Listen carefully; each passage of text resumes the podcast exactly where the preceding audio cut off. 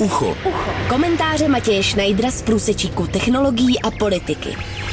Ucho na rádiu Wave. Když před pěti lety naposledy propukly protesty v Hongkongu, psala západní technologická média často o aplikaci FireChat, pomocí které protestující komunikovali. Když se na jednom místě schromáždí hodně lidí, mobilní signál často nestíhá. FireChat umožňoval demonstrantům komunikovat i v takovém případě.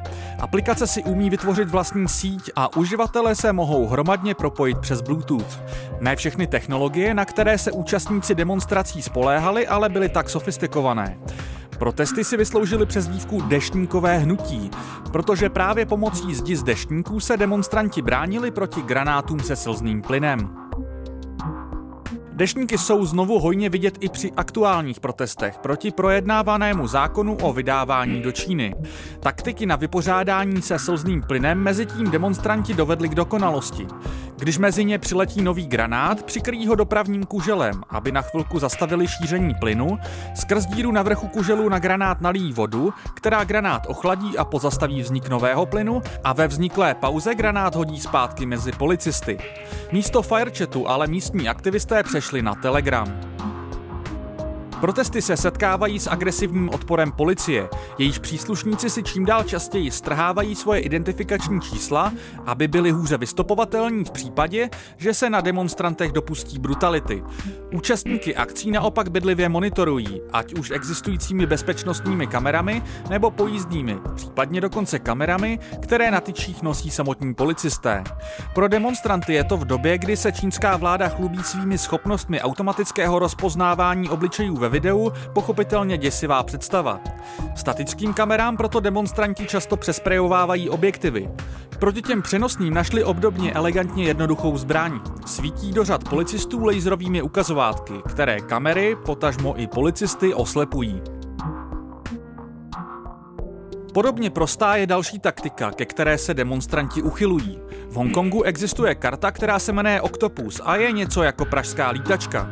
S lítačkou můžete jezdit v MHD, chodit do knihovny, platit parkovné nebo třeba obědy ve škole. Funkce Octopus jsou ještě rozšířenější a obyvatelé Hongkongu ji využívají i na placení v obchodech a restauracích.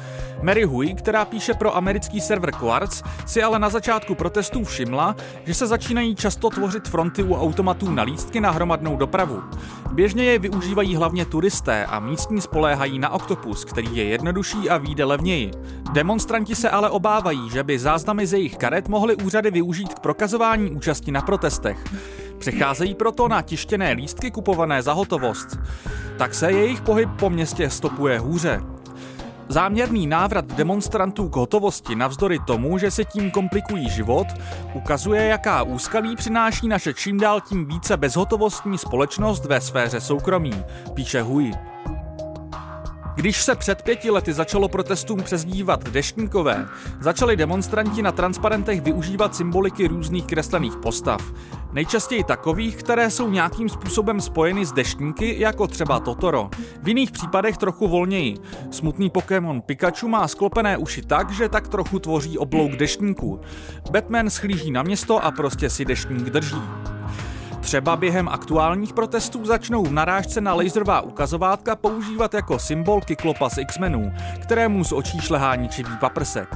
S jejich úspěchem to ale v tuto chvíli stejně jako v roce 2014 nevypadá valně. Matěj Schneider, Radio Wave. Ucho. Ucho. Komentáře Matěje Schneidera z průsečíku technologií a politiky. Ucho na rádiu Wave.